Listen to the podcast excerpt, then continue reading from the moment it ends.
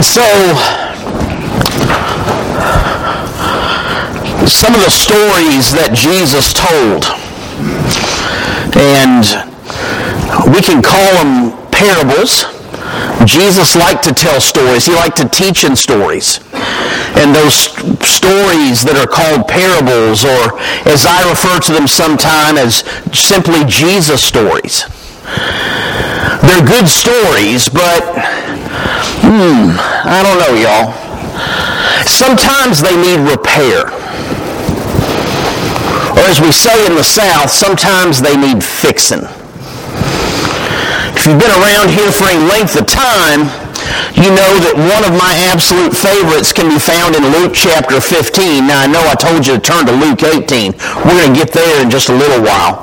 But in Luke 15, we've got this story about a man who has two sons. And one of the sons says to dad, in so many words, it's really inconvenient to me that you're still alive. So if you don't mind, just cut me the check and I'll be out of your hair. And so dad does.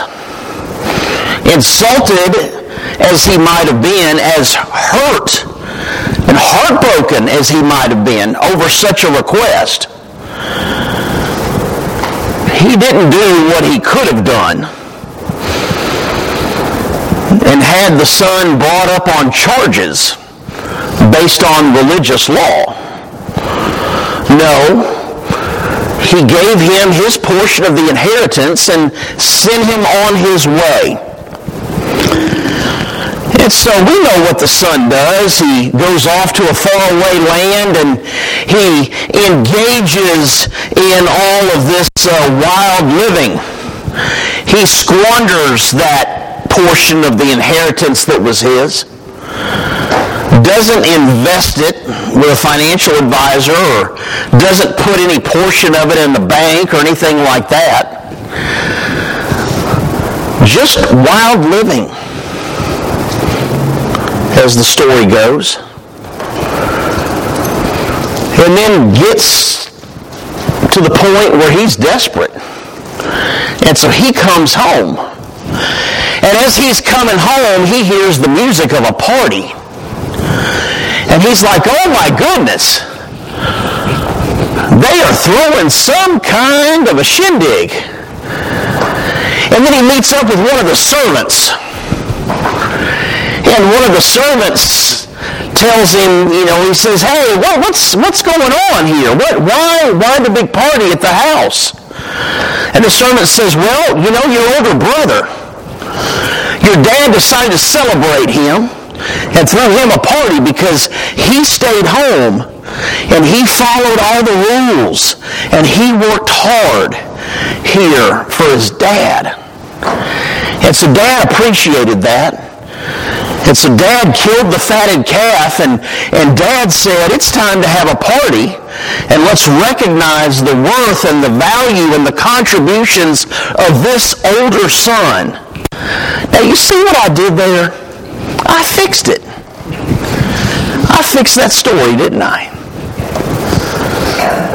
Or then in Luke chapter 18, Luke chapter 18, we pick up in, in uh, verse 9 of Luke 18, because then Jesus tells another one of these stories, another one of these parables. And it says, to some who were confident of their own righteousness and looked down to everyone else, looked down on everyone else, Jesus told this parable. Two men went up to the temple to pray. One a Pharisee and the other a tax collector. The Pharisee stood by himself and prayed, God, I thank you that I am not like other people, robbers, evildoers, adulterers, or even like this tax collector. I fast twice a week and give a tenth of all I get. Now stop right there for a second. Because the title of this message is Looking Around During the Prayer. And that's essentially what he's doing right there, right? he's looking around during the prayer, he wouldn't have known that there was a tax collector nearby. And so he's giving God sort of his resume, right? God, don't forget, this is what I've done and this is what I do. But then we continue on.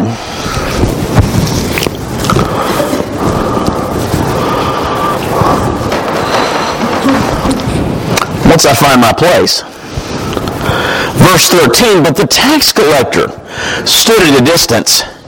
He would not even look up to heaven, but beat his breast and said, God have mercy on me, a sinner. I tell you that this man, rather than the other, went home justified before God. For all those who exalt themselves will be humbled, and those who humble themselves will be exalted. Now come on. Really? That's the way Jesus told the story? Doesn't that seem like it needs a bit of repair? I mean, after all, you've got this tax collector. We've discussed it before. How over and over and over again in the Gospels, tax collector is used synonymously with what other term? I hear you mumbling it. Sinners, right? I mean, he's a sinner. He's a sinner, he's the one that goes home justified? Oh, really? Because if he's a sinner, that means he's done wrong, right, church? If he's done wrong, doesn't he deserve some kind of punishment? Doesn't he deserve to get something that's owed to him? And then you've got this person who has told us what all he does. He's very good about giving. The Hebrew scriptures, which were prevalent at this time, say give a tenth. And he says, I give a tenth. And he's there all the time. He's not a robber. He's not an adulterer, according to what he says. He's not an evildoer.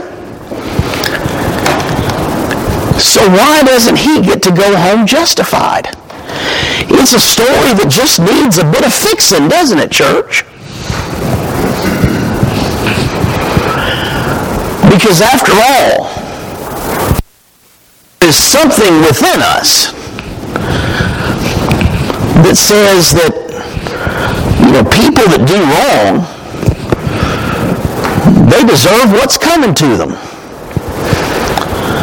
to say wow when somebody messes up there are consequences to those actions and so we want justice don't we I wonder how many of us i'm not going to ask for a show of hands but how many of us watch those shows on TV? Oh my goodness. It seems like there's an endless stream of them, especially now that we've got 742 channels on TV. The number of shows that are these police dramas. And even if they're not on anymore, you can go back and, and stream some of those. And what are they about? They're about right and wrong, aren't they? Man, I used to be the biggest fan of Law and Order. And I, I just, I mean, it, it, followed the same formula every single time, every single episode. The show ran for about 20 years. And then, of course, there are all the spin-offs, you know, Vic, Special Victims Unit and all the different stuff, uh, Criminal Intent. I never watched much of those, but the original Law and Order that started back around late 80s, early 90s, and ran for about 22 years or something. And it followed the same, you know, same sort of formula every time. They start off with a crime and then the detectives show up and they start working through and putting the pieces together. Okay, we know the crime. Let's look for all the people that might have had a motive to commit this crime. And then about halfway through the show, now they've got their person, they're under arrest, and now it turns, it's in the hands of the district attorney. And so now the district attorney goes to the prosecution phase. And so sometimes at the end, Jack McCoy was happy, and then sometimes he wasn't so happy. Actually, if you watch the show, Jack McCoy never seemed happy. But nonetheless, um, sometimes justice is done, and that's what it's all about, right? It's justice. It's justice. Let people get what they deserve. And then sometimes in life there are things that throw us for a bit of a loop. Like, oh, probably about 10 or so years ago, a guy goes walking into a Wednesday night Bible study in South Carolina. Takes out a gun. And I can't remember now exactly how many people perished that evening. I want to say it was about nine. If I'm off a little each way, either way, just forgive me. But I want to say it was about nine people that were killed that night. They went to church. That's all they did. They just went to church. It was, I think as I put it in the bulletin last week or this week, I don't know, I call it the midweek shot in the arm. I thought about calling it the midweek kick in the pants, but but either way, it's that as Scotty mentioned earlier, you know, it's it's life isn't easy. And so being who God calls us to be is a challenge during the week. And so you get three days removed from this right here, and then spending one hour with other folks or bringing your kids or your grandkids and letting them be taught by people who are giving of their time to teach the little ones. It's a beautiful thing. And that's all they did. They just said, hey, we just want to show up and study divine scripture for a little while. And they lost their life. I don't know the hearts of all those people. But I'd say if they were a Wednesday night Bible study, they were probably in pretty good standing with the Almighty.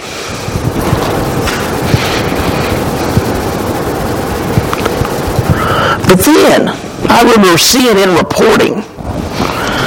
I remember family members of these victims said, we forgive this man forgive this man. And I know there were people that said, What? What are you talking about? What do you mean you forgive him? He took away your mama, your grandmama. He took away your precious neighbor. That kind of person that was always nice enough to go bring in the trash cans for other people maybe mowed somebody else's lawn when they weren't feeling up to par. And and they took that innocent life and you forgave them? I'm going back even further now, probably, well, uh, to 1992. So more than 30 years ago. For about six days in Los Angeles, there were riots. I'll never forget that vivid from one of the television news helicopters as they zoomed in on an intersection. And there was a truck there at that intersection waiting at that red light. Four men pulled a man out of that truck. His name was Reginald Denny. And they pulled him out of that truck and they threw him on the pavement. And they started kicking him. One of them picked up a block and threw it and hit him in the head.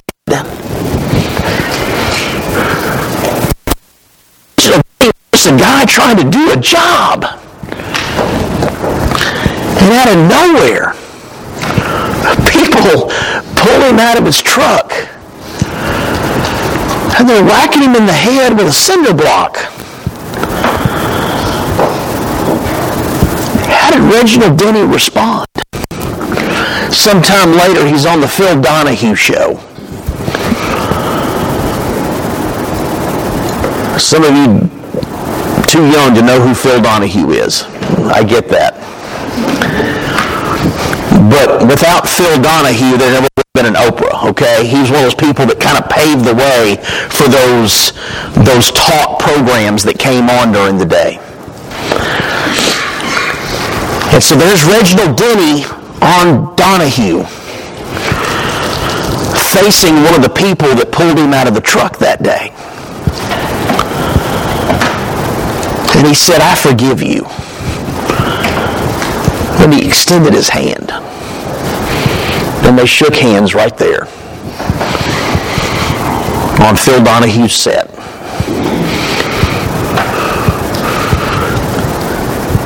See, what Reginald Denny would tell you, that, hey, there, were, there was those four men that pulled me out of the truck and beat on me. But the rest of the story is that there were four other men who came and ran them off and picked him up and carried him to the hospital right away.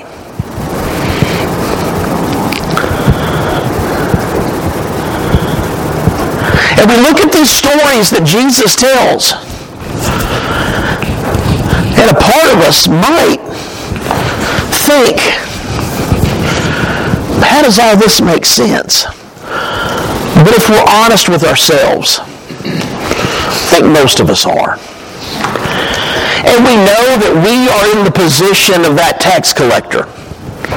That we are often in the position of the younger brother. That we are people who are on our best day. You've heard me say it a thousand times. What are we, church? Sinners saved by grace, right?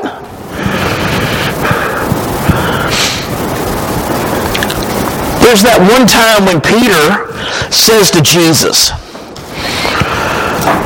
Lord, how many times should I forgive my brother who sins against me? And I really think Peter was probably kind of proud of himself in this moment because he said seven times.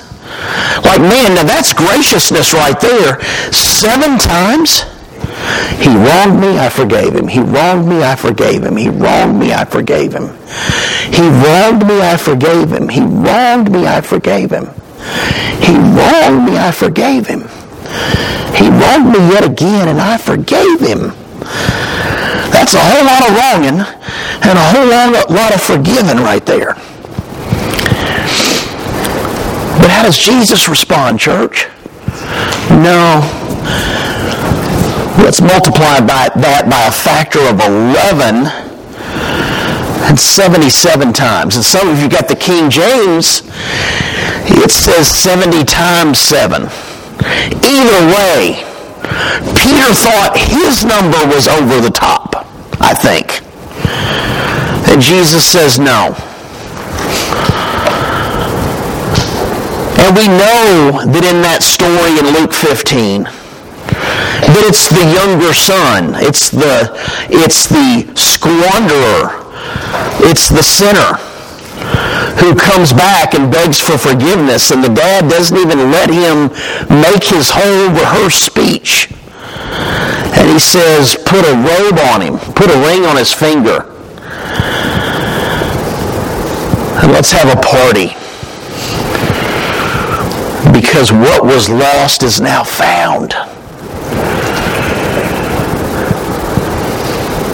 And so this idea of getting what we deserve, I praise God that he tells us that if we trust in him, he will not give us what we deserve. Because he's going to forgive us. I praise God for that.